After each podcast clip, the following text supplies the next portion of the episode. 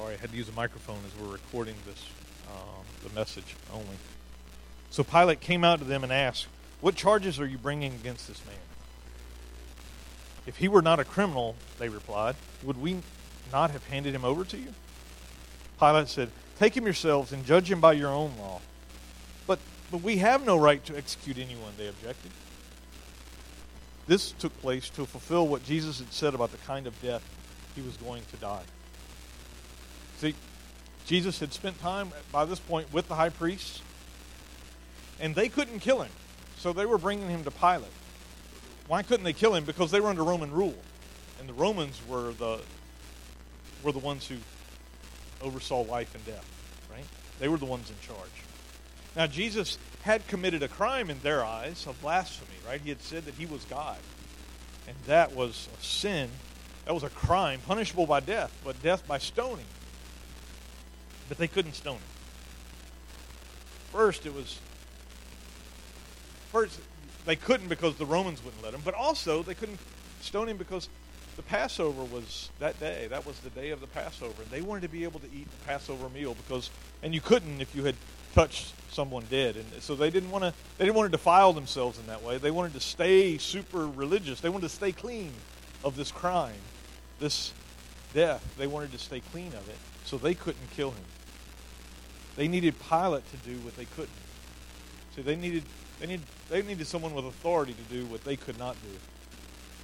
All this took place to fulfill what Jesus had said about the kind of death that he would die, that, that the prophecies of, of Isaiah and, and, others in the Old Testament that, that prophesied that Jesus would die by crucifixion.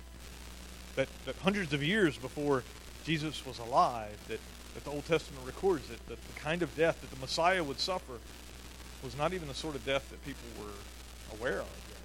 And yet, Jesus needed to fulfill that. Why? Because he's he is Jesus is God in the flesh.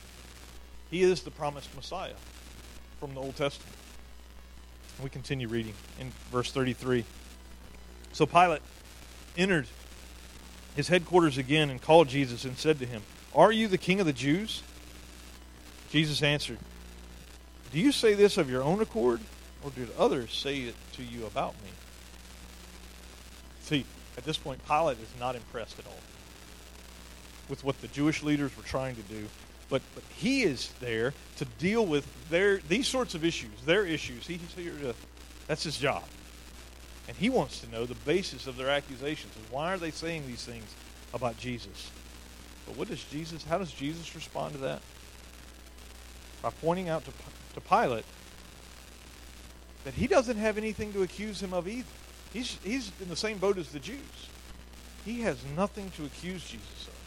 He's in essence asking, Jesus is in essence asking Pilate, so you tell me, what do you think? And as we just talked a moment ago, um, Michelle and I were, were talking that that's exactly what Jesus is doing for us here in this passage too. He's asking us, so what do you think? What do you think? Who do, who do you say I am? Pilate is a little frustrated.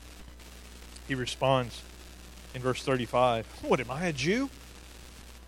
Your own people and the chief priests handed you over to me. What is it that you've done? He asks. And Jesus replies, My kingdom, my people are not of this world.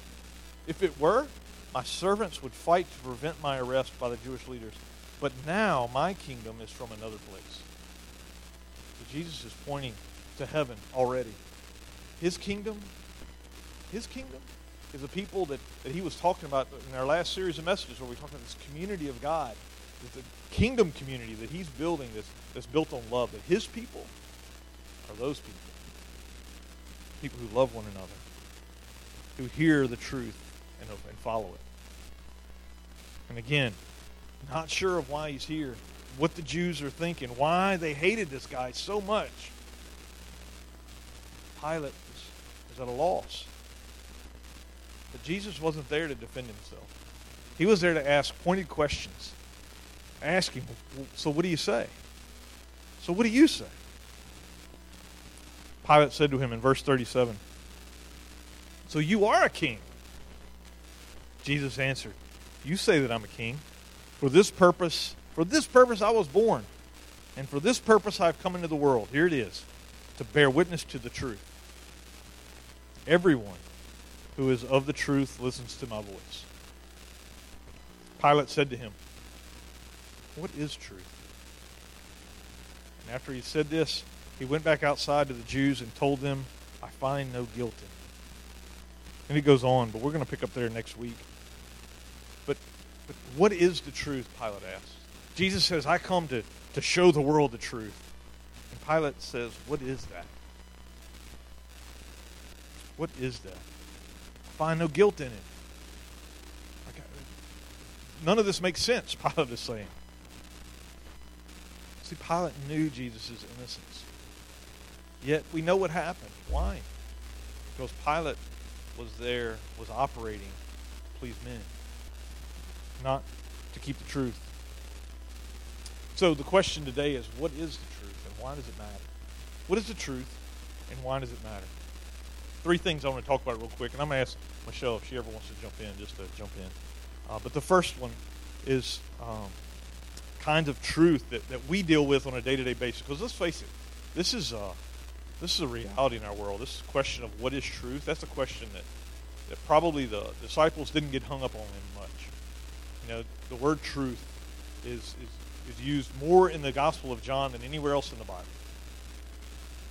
John pointing to Jesus as the truth. We wrestle with this. And I think two ways that that we wrestle with it. The first one is subjectivism, and the other one is relativism. Subjective truth and relative truth. Subjective truth is is when I become the subject, right? I determine what is ultimate truth. What's true to me. We hear that all the time. What is true to me is what really is true. Right? If it's not true to me, then it's not really true. I'm the authority. I'm the center of my universe right? So many people have struggled with Jesus' proclamation that I am the truth. How can we really know the truth, people say? The second one is relative truth. And this is where we decide. It's, it's all relative. There is no absolute truth. It's all relative because it depends on the situation. Is it, is it a crime to speed? Well, it depends. Is it a is it a is it a sin to drink? Well, it depends. Is it is it a sin to get drunk? Well, it depends. Is it a sin to to to tell coarse joking, coarse jokes, as Scripture called it? Well, it depends. Is it wrong to to cancel church on Sunday? Well, it depends. It depends. That's all relative, right? That's the one that we wrestle with, because because we corporately are the authority. We as a as a culture, our our society are the standard. We're the center. So these flaws are obvious when we think about this coronavirus that we're all surrounded by. The truth being that you have it or you don't. We don't wrestle with the reality that, well, I, I feel fine, but I don't. So I don't think I have it. So I must be fine. I feel okay. Right? In my community, there hasn't been a case of it, so I'm sure I'm okay too. No, we worry that do I have it? I'm not sure. See, we see these as foolish comparisons when it's clear but what about when it's something we identify with? When it's something we enjoy? Then we tend to blur the lines. Think about the things that, that we know are wrong, but we do them anyway, right? We, we, we justify right? Greed. We stress over money. We worry we're, we, when we're not trusting God, right? The obvious ones, you know, like I, I mentioned earlier drunkenness or gossip or gambling or drugs or pornography, all those things. Judgmentalness, unforgiveness, all these things that we can justify our stance wherever we find ourselves dealing with these. But let's run it through the test. My fill in the blank, my issue, whatever it is, only affects me. Besides, it's no big deal. It's not really hurting anybody else. See what I mean? Does that sound familiar? Yeah, we do that all the time, right? It's it's just me. It's it's just us. It's it's not that big a deal. How we rationalize sin.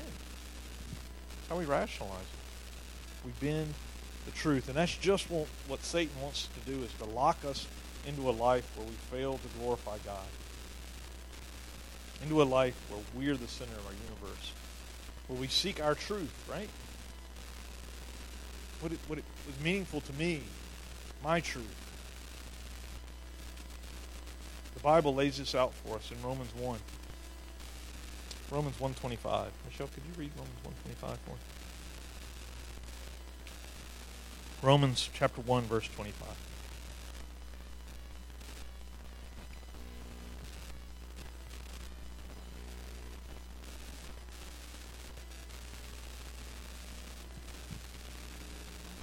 Mm-hmm. They exchanged the truth of God for a lie, and worshipped and served created things rather than the Creator, who is forever praised. Amen. When you think about where sin comes from, this is it. This is it. We trade the truth for a lie. We trade the truth we decide what's true. We put ourselves at the center of the universe. We, we allow culture, our society, to tell us what is true and what is right. Well, everybody's doing it, so it must be okay. It must be the right thing to do. It's what I should do. We stop questioning. We stop thinking, I believe. We just vote D or R. We don't take those ideas that a politician may have to Scripture. We do what is we think is right without ever really considering what the Bible says. Did you have something? Yeah. Um, so 1 Corinthians 3 6. Don't you know that you yourselves are God's temple and that God's Spirit lives in you? If anyone destroys God's temple, God will destroy him, for God's temple is sacred, and you are that temple. I mean, it's pretty obvious that God wants us to be clean. He wants us to come to Him on a regular basis. He doesn't want us to live by world standards, Amen. but by Him. Amen. And that's what Jesus is saying is here. I am the truth. I am the one that's true. The Bible tells us that, and, and he says that I am the truth. I'm not a truth. I'm not. I'm not true.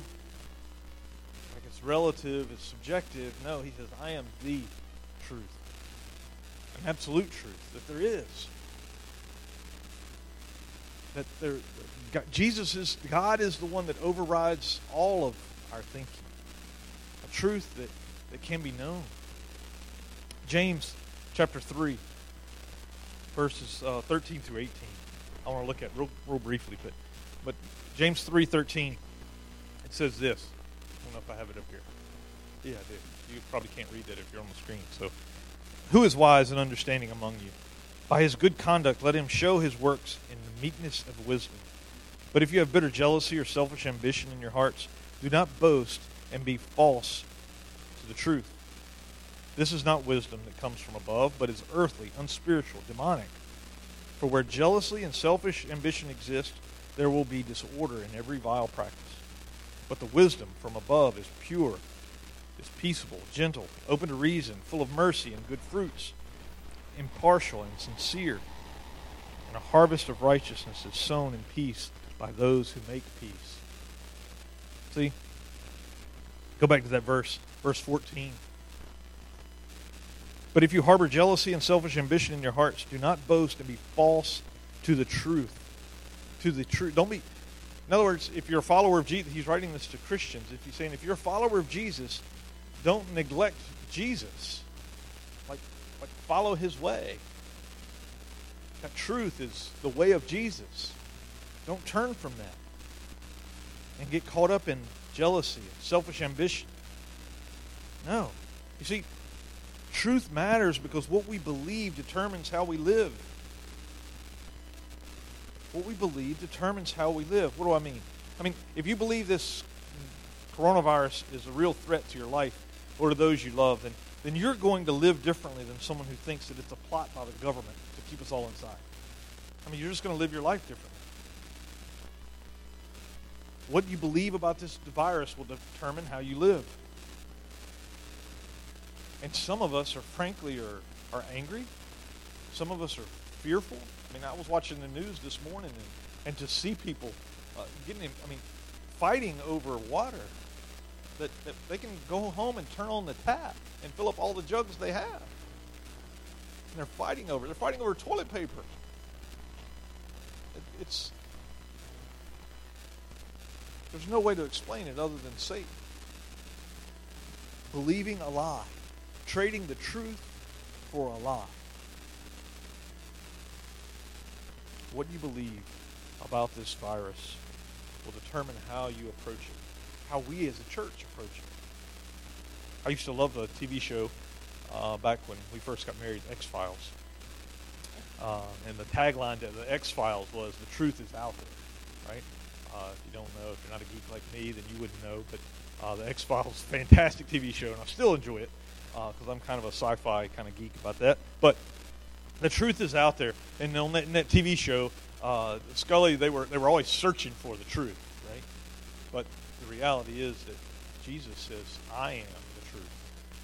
I'm, I'm putting it right here in front of you, and it's obvious when His people are following it. That's what this passage from James is all about. Verse 17. But the wisdom from above is first of all pure it's also peace loving, gentle at all times, and willing to yield to others. It's full of mercy and the fruit of good deeds. It shows no favoritism, is always sincere, and those who are peacemakers will plant seeds of peace and reap a harvest of righteousness. Are we peacemakers? In this epidemic that we're in, I pray that we as a church can be can be peacemakers, that this becomes a, a place where we can be ministry for our community. That people are in need, that people are hurting. And they, we can't allow them to be deceived by fear and, and our society who tells them what's right to, to, to run and fight over toilet paper, steal water from your neighbor. No. So back to Pilate's question What is the truth? I believe first that truth can be known. Truth can be known. John 1, verses 1 and 2 says, In the beginning was the Word, and the Word was God. The Word was with God. He was the beginning. He was with God in the beginning. He, the truth, Jesus. Continuing in verse 14. The Word became flesh, Jesus, and made his dwelling among us. So we have seen his glory, the glory of the one and only Son who came from the Father. What? Full of grace and what? truth. Truth.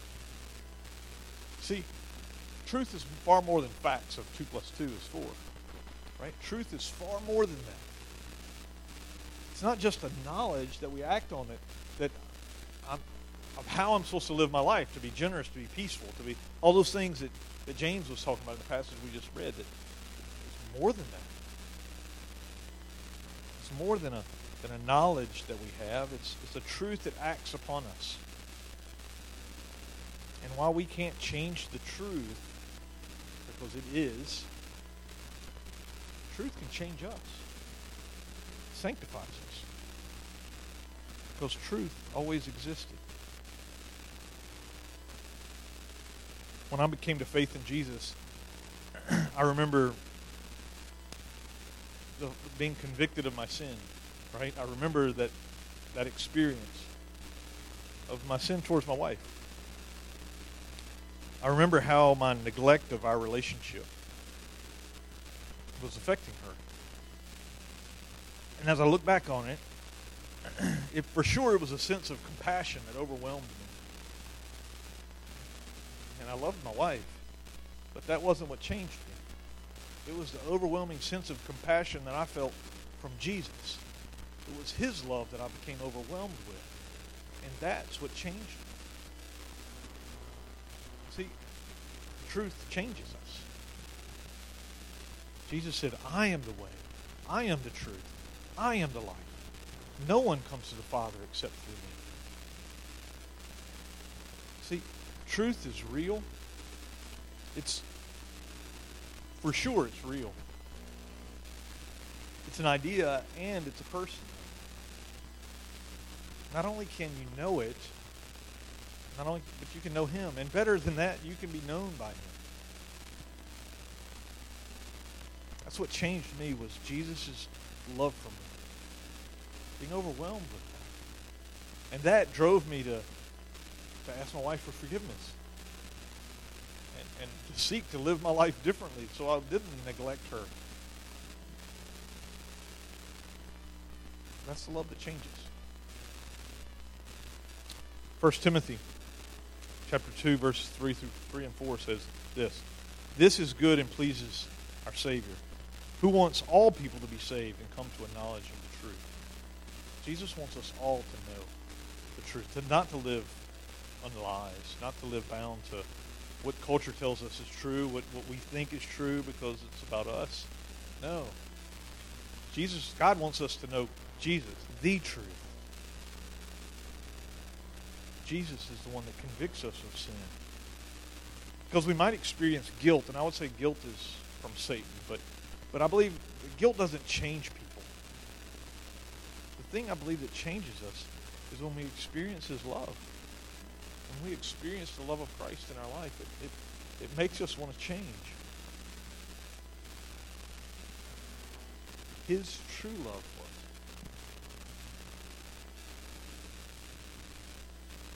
for what John was talking about in, in chapter 8, verse 32, when he, that we've already talked about.